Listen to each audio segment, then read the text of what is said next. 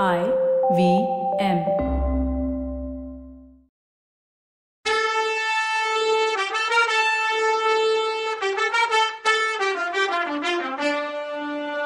வணக்கங்க. நான் கவிதா பேசுறேன். வெல்கம் டு கதை பாட்காஸ்டின் பொன்னியின் செல்வன். இது நூத்தி இருபத்தி அஞ்சாவது எபிசோட். இது செலிப்ரேஷன் எபிசோட் உங்களுக்கு ஒரு சர்ப்ரைஸ் காத்துட்டு இருக்குன்னு போன எபிசோட்லயே சொன்னேன் இல்லையா? என்னன்னு போக போக பார்க்கலாம். அருள்மொழிவர்மன் உயிரோட நாகப்பட்டினத்துல இருக்கான்னு சொன்னப்புறமாவது சக்கரவர்த்தி அமைதியானாரான்னு அனிருத்தர் கேட்டார் குந்தவை கிட்ட. அதுதான் இல்ல. அதுக்கப்புறமும் புலம்பல் இன்னும் அதிகமாயிடுச்சு. முதல்ல தம்பி உயிரோட இருக்கிறதையே நம்பல. ஆனா நானே நேர்ல போய் அவனை பார்த்துட்டு வந்தேன்னு சொன்ன உடனே கொஞ்சம் நம்பிக்கை வந்துச்சு. ஏன் அவனை இங்க அழைச்சிட்டு வரலன்னு கேட்டாரு. ஜுரம் வந்த உடம்பு கொஞ்சம் ரெஸ்ட் எடுக்கட்டும்னு சொன்னேன். சீக்கிரம் இங்க அழைச்சிட்டு வரேன். ஆனா இங்க வந்த அரசியல்ல வர்ற குழப்பத்தை பத்தியும் சொன்னேன். இத கேட்டப்புறம் விஷயம் வேறையாயிடுச்சு. இந்த ராஜ்யம் தான் என் பிள்ளைங்களுக்கு யமனா இருக்கே. இது இல்லைன்னா என் பிள்ளைங்க நல்லா இருப்பாங்க. அதுக்கு தான் அவங்க ரெண்டு பேரையும் இங்க சீக்கிரம் அழைச்சிட்டு வர சொல்றேன்னாரு. இப்படி பேசிட்டு இருந்த சுந்தர சோழர் மனசுல இன்னொரு பயம் வந்தது. இவ்வளோ புயல் காத்து அடிக்கிறதுனால அரண்மனையே அல்லோல கல்லோலப்படுதேன்னு யோசிச்சார். ஒரு தடவை பெரிய இடி இடிச்சது அதுக்கப்புறம் வெறி வந்த மாதிரி ஆயிட்டார். குந்தவை அருள்மொழியை இனிமே நான் பார்க்க போறதே இல்லை. கீழே கடல்ல நான் பயணம் பண்ணியிருக்கேன். அதுல வர்ற புயலை பத்தி எனக்கு நல்லாவே தெரியும். இன்னைக்கு அடிக்கிற புயல்னால கடற்கரையில தென்னை மர உயரத்துக்கு அலை எழும்பும். ஊரு உள்ளேயும் கடல் பொங்கி வரும். பூம்புகார கடல் கொண்டுடுச்சுன்னு கேள்விப்பட்டிருக்கோம்ல அதே கதை நாகப்பட்டினத்துக்கு நடந்தாலும் நடக்கும். அதுலயும் புத்த விகாரம் நாகப்பட்டினத்துல கால்வாய்க்கும் கடலுக்கும் நடுவுல இருக்கு. அதனால புத்த விகாரம் தப்பிக்கிறது ரொம்ப கஷ்டம். அந்த பழிகாரி ஊமராணிக்கு கடல்ல என் புள்ள சாகலன்னு வருத்தம். அதுக்கு பதிலா கரையில வந்து என் புள்ளைய கொல்ல பாக்குறா. நான் போய் தான் அவனை காப்பாத்தணும்னு சொல்லி கதறிட்டு எந்திரிக்க ட்ரை பண்ணாரு.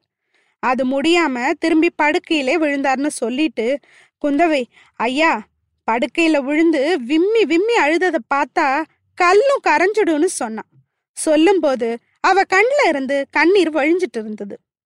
குந்தவை அழுகிறத பார்த்து வானதியும் கண்ணீர் விட்டா. அனிருத்தர் அதை பார்த்து கொஞ்சம் எமோஷனல் ஆயிட்டாரு. அம்மா சக்கரவர்த்தி இப்போ படுற கஷ்டத்துக்கெல்லாம் காரணம் இந்த பாவி தான் என்ன பிராயச்சித்தம் பண்ணி பரிகாரம் தேட போறேனோ தெரியலன்னாரு அனிருத்தர். குந்தவை உடனே ஐயா உங்களுக்கு தெரியாதது ஒண்ணுமே இல்லை. ஆனாலும் எனக்கு தெரிஞ்சதை நான் சொல்றேன். ஊமராணி சாகல. உயிரோட இருக்கான்னு அப்பாவுக்கு தெரிஞ்சுட்டா அவர் அமைதியா நிம்மதியா ஆயிடுவாரு. அத சொல்றதுக்கு தான் வந்தேன். எப்படியாவது என் பெரியம்மாவை அழைச்சிட்டு வர ஏற்பாடு பண்ணுங்கன்னு கேட்க தான் வந்தேன். ஆனா நீங்க முன்னாடியே அதுக்குள்ள ஏற்பாட்டை பண்ணிருக்கீங்கன்னு சொன்னான். ஆமாம்மா. நான் மந்தாகினி தேவி உயிரோட இருக்கிறத சக்கரவர்த்தி கிட்ட சொல்றதுன்னு முடிவு பண்ணியிருந்தேன் ஏற்கனவே. ஆனா சும்மா சொன்னா அவர் நம்புவாரா? முன்னாடி நான் சொன்னது போய் இப்ப சொல்றதுதான் உண்மைன்னு எப்படி நம்ப வைக்கிறது? அதுக்கு தான் அவங்கள இங்க வர வைக்க நினைச்சேன். நேர்ல பார்த்தா நம்புவார்ல அதுக்கு தான் இலங்கைக்கு போனேன். ஆனா உங்க தம்பியோடையும் பெரிய வேளாரோடையும் சதி பண்றதுக்கு தான் போனேன்னு பழுவேட்டரையர்கள் சக்கரவர்த்திட்ட சொல்லி வச்சிருக்காங்க. அது இல்லைன்றதுக்காகவாவது நான் ஊமராணிய உங்க அப்பா முன்னாடி கொண்டு வந்து நிறுத்தணும்னாரு. அந்த மாதிரி திடுதிப்புன்னு கொண்டு போய் நிறுத்தினா அப்பாக்கு ஏதாவது ஆனாலும் ஆயிடலாம். முன்னாலேயே சொல்லிட்டு தான் செய்யணும்னா குந்தவை. சரி தேவி அப்படியே செய்யலாம். இந்த வீட்டுக்கு ஊமராணி வந்த பின்னாடி சொல்லிக்கலான்னு நினைச்சேன். இன்னைக்கு காலையில அரண்மனைக்கு வரலான்னு இருந்தேன். அதுக்குள்ள பூங்குழலி தலையிட்டு என்ன ஒரு வழி பண்ணிட்டா. அவளுக்கு ஒரு நாள் இருக்குன்னாரு. ஐயோ அப்படிலாம் சொல்லாதீங்க. அவளை பத்தி எனக்கு தெரியாது. ஆனா அருள்மொழிய அவ தான் கடல்ல மூழ்கி போகாம காப்பாத்தினான்னு சொன்னா குந்தவை. உடனே அனிருத்தர் கடவுள் காப்பாத்தினார்னு சொல்லுமா பார்க்கடல்ல பள்ளி கொண்ட பெருமாள் காப்பாத்தினார். அவரோட அருள் இல்லாம யார் என்ன பண்ண முடியும்? ஜோதிட சாஸ்திரம் உண்மையானா? இளவரசரை கடலும் தீயும் புயலும் பூகம்பமும் கூட ஒண்ணுமே செய்ய முடியாது. அருள்மொழிய அப்படின்னு சொன்னாரு அனிருத்தர். கடவுள் இருக்காருன்னு நான் நம்புறேன். அவன் இல்லாம ஒரு அணுவும் அசையாது. ஆனா கடவுள் சக்தி மனுஷங்க மூலமா தானே நடக்கும். பூங்குழலிய மறுபடியும் நாகப்பட்டினத்துக்கு அனுப்ப போறேன். நீங்க வேற விதமா நினைச்சீங்கன்னா அருள்மொழிய வெளிப்படையாவே வர சொல்லலான்னு நினைச்சேன்னு குந்தவை சொல்லும்போது இல்லம்மா இல்லை. சிம்மாசனம் யாருக்குங்கிறது தீர்மானமாகிற வரைக்கும் அருள்மொழிவர்மனை பத்தி மக்கள் தெரிஞ்சுக்காம இருக்கதே நல்லது. உங்க அப்பா கிட்ட இன்னைக்கு கேட்டுடலான்னு இருக்கேன். மதுராந்தகருக்கு பட்டம் கட்டுறதா இருந்தா அருள்மொழிய இலங்கைக்கு அனுப்புறது நல்லது. அருள்மொழி இங்க இருக்கும்போது மதுராந்தகனுக்கு பட்டம் கட்டுனா மக்கள் அதை ஒத்துக்கவே மாட்டாங்க. அப்புறம் சோழ நாடு ரத்த களறி ஆயிடும். ரத்த வெள்ளமா ஓடுன்னாரு அனிருத்தர். அப்படின்னா பூங்குழலியும் சேர்ந்த நமதனையும் மறுபடியும் நாகப்பட்டினத்துக்கு அனுப்புறதே நல்லதுன்னு சொன்னா குந்தவை. அதுதாம்மா நல்லது. சக்கரவர்த்தி ஆசைப்பட்டா அருள்மொழி ஒரு தடவை ரகசியமா தஞ்சாவூருக்கு வந்துட்டு போகட்டும்னு சொன்னார் அனிருத்தர். அதுக்கு குந்தவை ஆமா அருள்மொழியும் பெரியம்மாவும் உயிரோட இருக்காங்கன்னு தெரிஞ்சாலே அப்பா கொஞ்சம் நிம்மதியா இருப்பார்னு சொன்னா குந்தவை. அப்போ அனிருத்தர் ஆதித்தனை பத்தி சக்கரவர்த்திக்கு எந்த கவலையும் இல்லைல்லன்னு கேட்டார். அதுக்கு அவ ஆதித்தனை பத்தி கவலைப்படல. ஆதித்த கரிகாலனுக்கு கெட்டது நடத்தக்கூடிய யாரும் இந்த உலகத்திலேயே இல்லைன்னு சக்கரவர்த்தி நம்புறார். நீங்க என்ன நினைக்கிறீங்கன்னு கேட்டா அனிருத்தரை பார்த்து எனக்கு அப்படி தோணல. ஆதித்தர் போர்ல எல்லாம் அசகாய சூரர் தான் ஆனா மத்த எல்லா இடத்துலயும் அவரை ஏமாத்துறது ஈஸி. பழுவேட்டரையர்கள் அவரை வேண்டான்னு நினைக்கிறாங்க. பழுவூர் இளையராணி இவருக்கு எதிர பயங்கரமா ஏதோ சூழ்ச்சி பண்றா. இந்த ரெண்டு விஷயத்தையுமே திருமலை மூலமா சொல்லி அனுப்புனேன். ஆனாலும் யூஸே இல்லை. எவ்வளோ சொல்லியும் தஞ்சாவூருக்கு வரமாட்டேன்னு சொன்னவர் கடம்பூருக்கு ஏன் போகணும்னு கேட்டார். ஐயா பழுவூர் இளையராணி எங்க கூட பிறந்தவளா இருப்பாளோன்னு என் டவுட்டை ஆதித்தனுக்கு சொல்லி அனுப்பியிருக்கேன் வல்லவர்கிட்ட வல்லவர் மட்டும் இப்போ இங்க இருந்திருந்தா நாகப்பட்டினத்துக்கு அனுப்பியிருக்கலான்னு சொன்னா குந்தவை. வந்தியத்தேவன் கூட நான் திருமலையை அனுப்பியிருப்பேன். இப்ப கூட நீங்க பூங்குழலியை அனுப்புனா கூடவே திருமலையும் அனுப்புவேன்னார் அனிருத்தர். இப்ப போனவங்க இன்னும் வரலையே. என் பெரியம்மா வந்துட்டா எனக்கு பெரிய நிம்மதி. ஐயா அவங்க வந்த உடனே என் அப்பாவை பார்த்து உண்மைய சொல்லிடுவீங்கல்ல? அதுக்குள்ள நான் என் அம்மா கிட்ட எல்லாத்தையும் சொல்லணும்னா குந்தவை. அப்போ அனிருத்தர் ஆஹா இந்த மலையமான் மகளுக்கு தான் எவ்வளோ கஷ்டம். இதெல்லாம் திருக்கோவலூர் கழவனுக்கு தெரிஞ்சா இன்னும் என்ன செய்ய போறாரோ. தான் பேரப்பிள்ளைக்கு கிரீடம் இல்லைன்னா இந்த நாட்டையே அழிச்சாலும் அழிச்சிடுவார்னு சொன்னார் அனிருத்தர். என் தாத்தாவை நான் பாத்துக்கிறேன். இந்த வானதி இருக்காளே இவளோட பெரியப்பாவை நினைச்சாதான் எனக்கு கவலையா இருக்கு. வானதி சோழ ராணியா ஆக போறான்னு கனவு கண்டுட்டு இருக்கார். இந்த பொண்ணுக்கு மனசுல கூட அந்த ஆசை இருக்கும்னு அவ சொல்ல வரும்போது வானதி ரொம்ப கோமா அக்கான்னு சொன்னான் வானதி இன்னும் மேல பேசுறதுக்குள்ள பூங்குழலி அந்த ரூமுக்குள்ள வந்தா. அவ தனியா தான் வந்தா. உடனே அனிருத்தர் பூங்குழலி உன் அத்தை எங்க? திருமலை எங்கன்னு கேட்டார். அதுக்கு பூங்குழலி ஐயா என் அத்தையை நான் கூட்டிட்டு வர்றேன்னு திமிரா சொல்லிட்டு போனேன்ல. ஆனா என்னால சொன்னதை செய்ய முடியலன்னா. நீங்க போறதுக்கு முன்னாடியே காணுமா? இல்ல வரலன்னு சொல்லிட்டாளா? அப்படின்னு கேட்டாரு. இல்லையா கோட்டைக்குள்ள அழைச்சிட்டு வந்துட்டோம். அதுக்கப்புறம் கூட்டத்துக்கு நடுவுல காணாம போயிட்டான்னா பூங்குழலி. என்ன நடந்துச்சுன்னு நாம பார்க்கலாம் ஊமராணி சேந்த நமுதன் வீட்டில் தான் இருந்தா. அவ அங்கேயே இருக்க வேண்டிய நிலைமை ஆயிடுச்சு ஏன்னா மொத நாள் நைட்டு அடிச்ச புயல்ல அமுதனோட வீடு சின்ன பின்னம் ஆயிடுச்சு தோட்டத்துல இருந்த மரம் ஒண்ணு வீட்டு மேலேயே விழுந்துடுச்சு. அமுதனுக்கு முத நாள் மழையில நனைஞ்சதால ஜுரம். அவன் படுத்து ஜுரத்துல உளறிட்டு இருக்கான். அக்காவும் தங்கச்சியுமா சேர்ந்து வீட்டை சரி பண்ண ட்ரை பண்ணாங்க. பூங்குழலிய பார்த்ததும் ஊமராணிக்கு சந்தோஷம். ஆனா திருமலைய பார்த்து கொஞ்சம் பயந்து போனாதான். அப்புறம் பூங்குழலி அவன் நம்மாளுன்னு சொன்னதும் கொஞ்சம் ஓகே ஆயிட்டா. போகும்போதே நம்பியும் பூங்குழலியும் அவகிட்ட எப்படி விஷயத்த சொல்றது என்ன சொன்னா கூட வருவான்னு டிஸ்கஸ் பண்ணி வச்சிருந்தாங்க. அதே மாதிரி பூங்குழலி அவ அத்தை கிட்ட சக்கரவர்த்தி முடியாம படுத்துட்டு இருக்காரு எந்த நேரம் வேணும்னாலும் எது வேணும்னாலும் ஆகலாம். அதனால அதுக்கு முன்னாடி ஊமராணிய பார்க்க ஆசைப்படுறாரு. இத்தனை நாளா அவளை மறக்கவே இல்லை. அவளை பார்த்தா ஒருவேளை முடியாதவர் நல்லா ஆனாலும் ஆடலான்னு சமிக்கையில ஊமராணிக்கு சொன்னான். அதுக்கு தான் முதல் மந்திரி அழைச்சிட்டு வர சொல்லி ஆளுங்களை அனுப்புனதா சொன்னான். குந்தவை அவளை தான் அப்பா கிட்ட கூட்டிட்டு போறதுக்காக முதல் மந்திரி வீட்டுல வந்து வெயிட் பண்றாங்கன்னு சொன்னான். இதெல்லாம் புரிஞ்ச பின்னாடிதான் பூங்குழலி கூட வர ஊமராணி ஒத்துக்கிட்டா.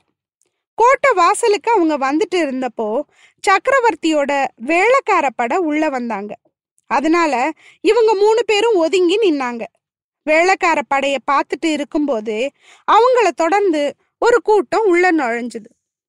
அவங்கள காவக்காரங்களாலையும் ஒண்ணுமே பண்ண முடியல. கதவை சாத்தவும் முடியல.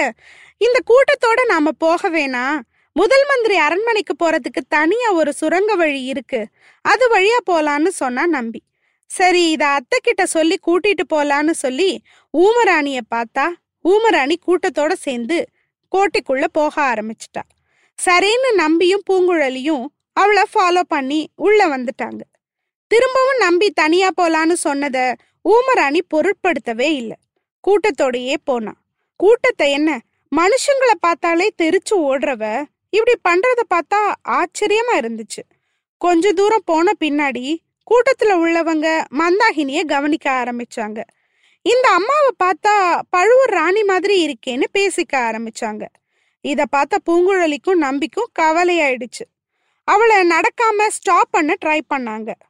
அப்போ நம்பிய பார்த்த கூட்டம் இவன் யாரா பொம்பளை பிள்ளைய தொந்தரவு பண்றான்னு கேட்டாங்க. இந்த வார்த்தை முன்னாடி போன வேலைக்கார படையில சில பேர் காதுல விழுந்துருச்சு. அவங்க வந்து ஊமராணிய காப்பாத்துற மாதிரி சுத்தி நின்னுக்கிட்டு மத்தவங்கள போடா போ போயிட்டே இருன்னு விரட்டுனாங்க. அதுல ஒருத்தன் மந்தாகினி தேவிட்ட அம்மா நீ யாரு? உன்னை யாரு தொல்லை பண்றா சொல்லு. அவனை இங்கே தூக்கில் போடுறோன்னு சொன்னான். அவ எப்படி பேசுவா? திரும்ப இன்னும் கொஞ்சம் பேரும் வந்து கேட்டதுக்கும் அவ பதில் சொல்லல. இவளை பார்த்தா பழுவராணி ஜாடையா இருக்கேன்னா அதுல ஒருத்தன்.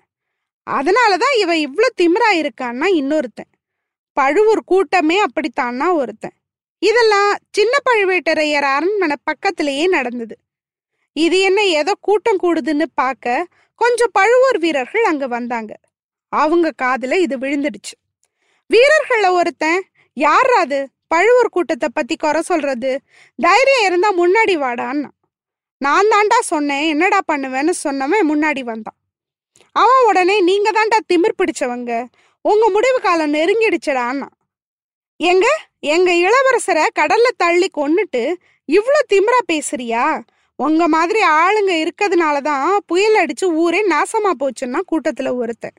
உடனே அவன் இவனை அடிக்க போனான். வேலைக்கார வீரன் அவனை தடுத்தான். கூட்டத்துல குழப்பமும் கூச்சலுமா இருந்தது. பழுவூர் வள்ளல்கள் வாழ்கன்னு சிலரும் சோழ சக்கரவர்த்தி வாழ்கன்னு சிலரும் கொடும்பாளூர் வேளார் வாழ்கன்னு சிலரும் திருக்கோவலூர் மலையமான் வாழ்கன்னு சிலரும் கோஷம் போட்டாங்க. அந்த நேரத்துல அங்க சின்ன பழுவேட்டரையர் வந்தார் குதிரை மேல. அவர் வந்தத பார்த்ததும் மக்கள் செதறி ஓடுனாங்க. வேளக்கார படம் முன்னாடி போயிட்டாங்க. பழுவூர் வீரங்க மட்டும் சின்னவர்கிட்ட போய் நடந்தத சொன்னாங்க. பூங்குழலியும் நம்பியும் தெரு ஓரத்துல ஒதுங்கி நின்னு மந்தாகினி எங்கன்னு பார்த்தா அவளை காணும். பூங்குழலிக்கு ஒரே கவலையா போச்சு. என்னது இது? தலைநகர்ல இந்த அழகுல ஆட்சி நடக்கும்போது அத்தையை எங்க போய் தேடுறது? யாராவது புடிச்சிட்டு போயிருப்பாங்களான்னு கவலையா இருந்துச்சு. சின்னவரும் அவர் ஆளுங்களும் போனப்புறம் தேடி தேடி பார்த்தாங்க. காணும். நம்பி பூங்குழலி கிட்ட நான் இன்னும் கொஞ்ச நேரம் தேடி பார்க்கறேன். நீ அதுக்குள்ள முதல் மந்திரி கிட்டையும் குந்தவி தேவி கிட்டையும் போய் சொல்லு. அவங்க ஏதாச்சும் செய்வாங்கன்னா. அவளுக்கு தயக்கமா இருந்துச்சு. நான் சொல்றத கேளு. உன் அத்தைக்கு ஒண்ணும் நடந்திருக்காது. கூட்டத்துல யாரோ தெரிஞ்சவங்கள பார்த்திருக்கா. அவ ஒரு சைடே பார்த்துட்டு இருந்தா அதை வச்சு சொல்றேன். அவன் பின்னாடி போயிருப்பான்னு நினைக்கிறேன். எப்படியும் கண்டுபிடிச்சிடலாம். நீ போய் முதல் மந்திரி கிட்ட சொல்லுன்னு தைரியம் சொல்லி அனுப்பி வச்சான். இதெல்லாம் சொல்லி முடிச்சா பூங்குழலி. இதெல்லாம் கேட்டுட்டு இருந்த குந்தவைக்கு கவலையாயிடுச்சு. ஆனா அனிருத்தர் கொஞ்சம் தைரியமா இருந்தாரு. பாத்தீங்களா தேவி கலக பிசாசு எப்படா ஸ்டார்ட் பண்ணுவோன்னு காத்துட்டு இருக்கு அருள்மொழி உயிரோட இருக்கான்னு தெரிய வேண்டியதான் இந்த தீ பத்துக்கிட்டு எரிய வேண்டியதான்னாரு. நீங்க முதல் மந்திரியா இருக்க வரைக்கும் அப்படி ஒன்னும் நடந்துராது. இப்ப பெரியம்மாவை எப்படி கண்டுபிடிக்கிறது? அத பத்தி சொல்லுங்கன்னா குந்தவை. அந்த கவலை உங்களுக்கு வேணாம் தேவி. கோட்டைக்குள்ள வந்துட்டா எனக்கு தெரியாம வெளியில போக முடியாது. அதுக்கு ஏத்த ஏற்பாட நான் பண்றேன்.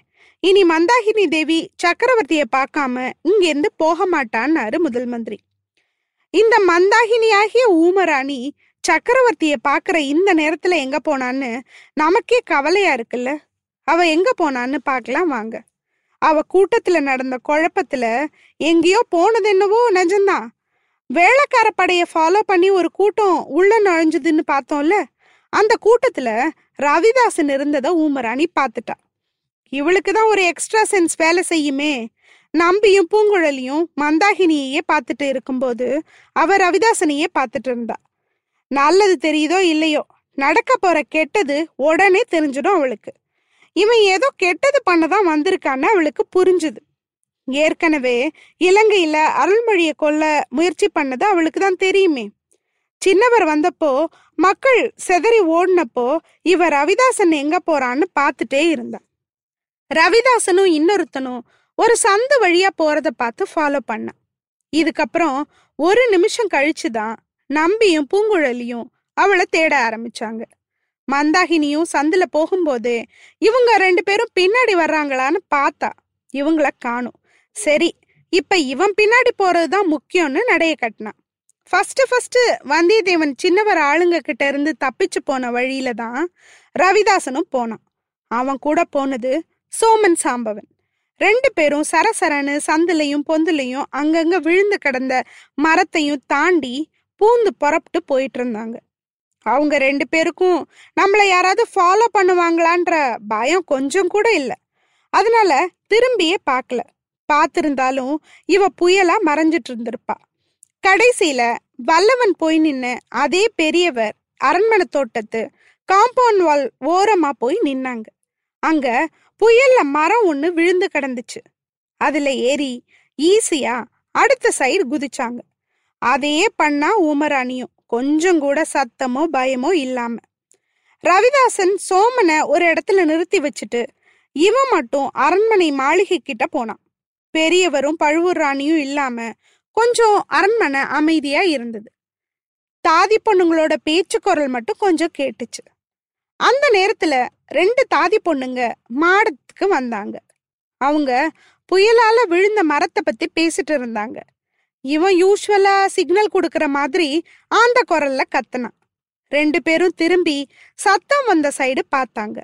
ஒருத்தி சொன்னா பாரடி பட்ட பகல்ல கோட்டான் கத்துதுன்னு. இன்னொருத்தி ஒண்ணுமே பேசல. இவன் மறைஞ்சு நின்றுட்டு இருந்ததுனால யாரும் இவனை பார்க்கல.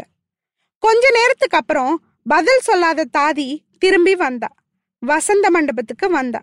இந்த மண்டபத்துல தான் நந்தினிய முதல்ல வல்லவன் மீட் பண்ணான். அங்க வந்த தாதி தோட்டத்தை உத்து உத்து பார்த்தா. திரும்பவும் ஆந்த குரல் கேட்டுச்சு. அந்த பொண்ணு அங்க வரும்போது ரவிதாசன் மறைவுல இருந்து வெளியில வந்தான் அவளை முழிச்சு பார்த்தான் மந்திரவாதி இங்கேயே வந்த. இளையராணி இல்லையேன்னு சொன்னா அவ. இளையராணி தான் அனுப்புனா என்ன அப்படின்னா ரவிதாசன். போன இடத்துலயும் நீ ராணியை நிம்மதியா இருக்க விடலையா? யாருக்காவது தெரிஞ்சா அப்படின்னு அவ சொல்லும்போது இப்ப தெரிஞ்சா என்ன? குடிமுழுகி போயிடுமா அப்படின்னு கேட்டான். சின்னவருக்கு ஏற்கனவே எங்க மேல சந்தேகம். என்ன ஒரு நாள் கூப்பிட்டு கண்டிச்சாரு. மறுபடியும் நீ வந்தா அவர்கிட்ட சொல்லணும்னு வேற சொன்னாருன்னா. அவன் கெட்டான் போ அவன் முடிவு காலம் நெருங்கிடுச்சு நீ கவலைப்படாத. எனக்கு பாதாள பொக்கிஷ ரூம் சாவி வேணும் எடுத்துட்டு வான்னா. ஐயோ நான் கொடுக்க முடியாதுன்னா அவ. இந்த பாரு உன் எஜமானியோட மோதிரம்னு காட்டினான்.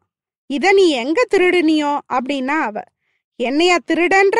ராணியே என்னை பார்த்து நடுங்குவா. உனக்கு அவ்வளவா? பாரு இன்னைக்கு ராத்திரியே ஒன்பது பிசாசு வந்து உன்னை உயிரோடு தூக்கிட்டு போயிடும்னு சொல்லும்போது அவ பயந்து போய் வேணாம் வேணாம். உன் பிசாசு எல்லாத்தையும் நீயே வச்சுக்கோ.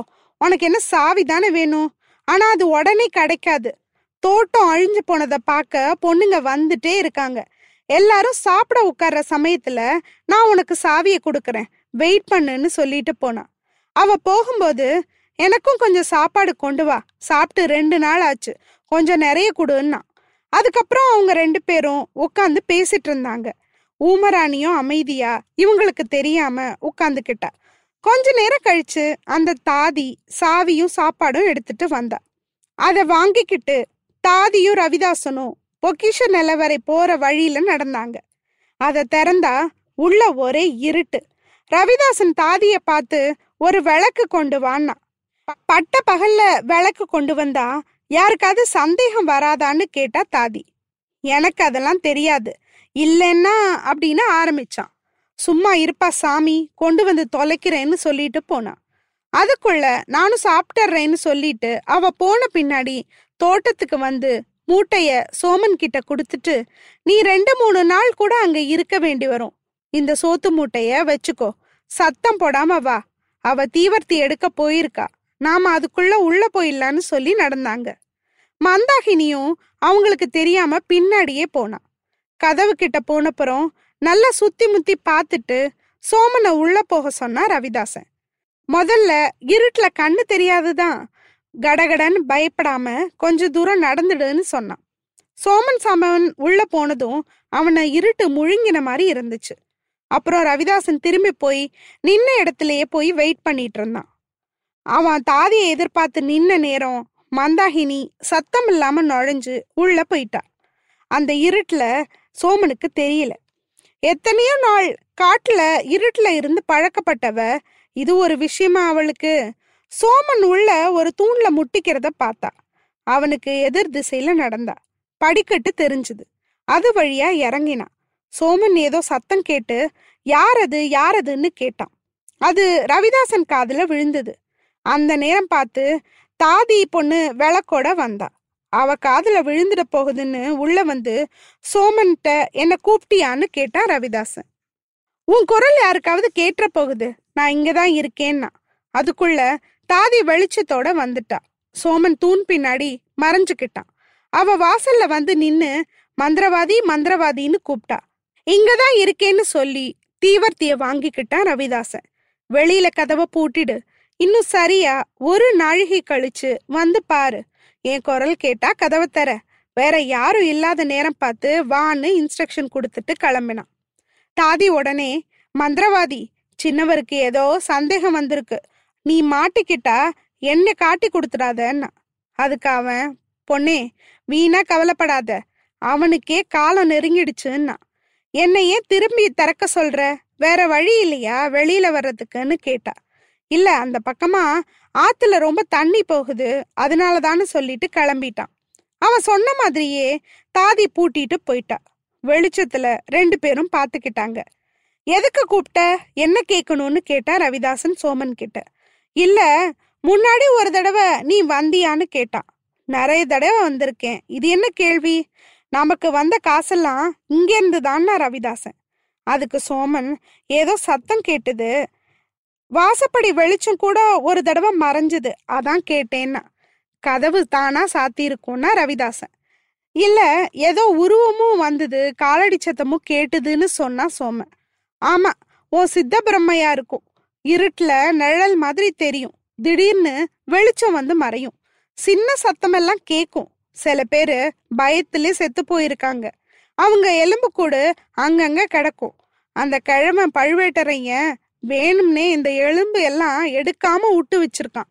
இதுக்குள்ள நுழையிறவங்க பயந்து சாகட்டும்னு தான் அப்படின்னா ரவிதாசன்.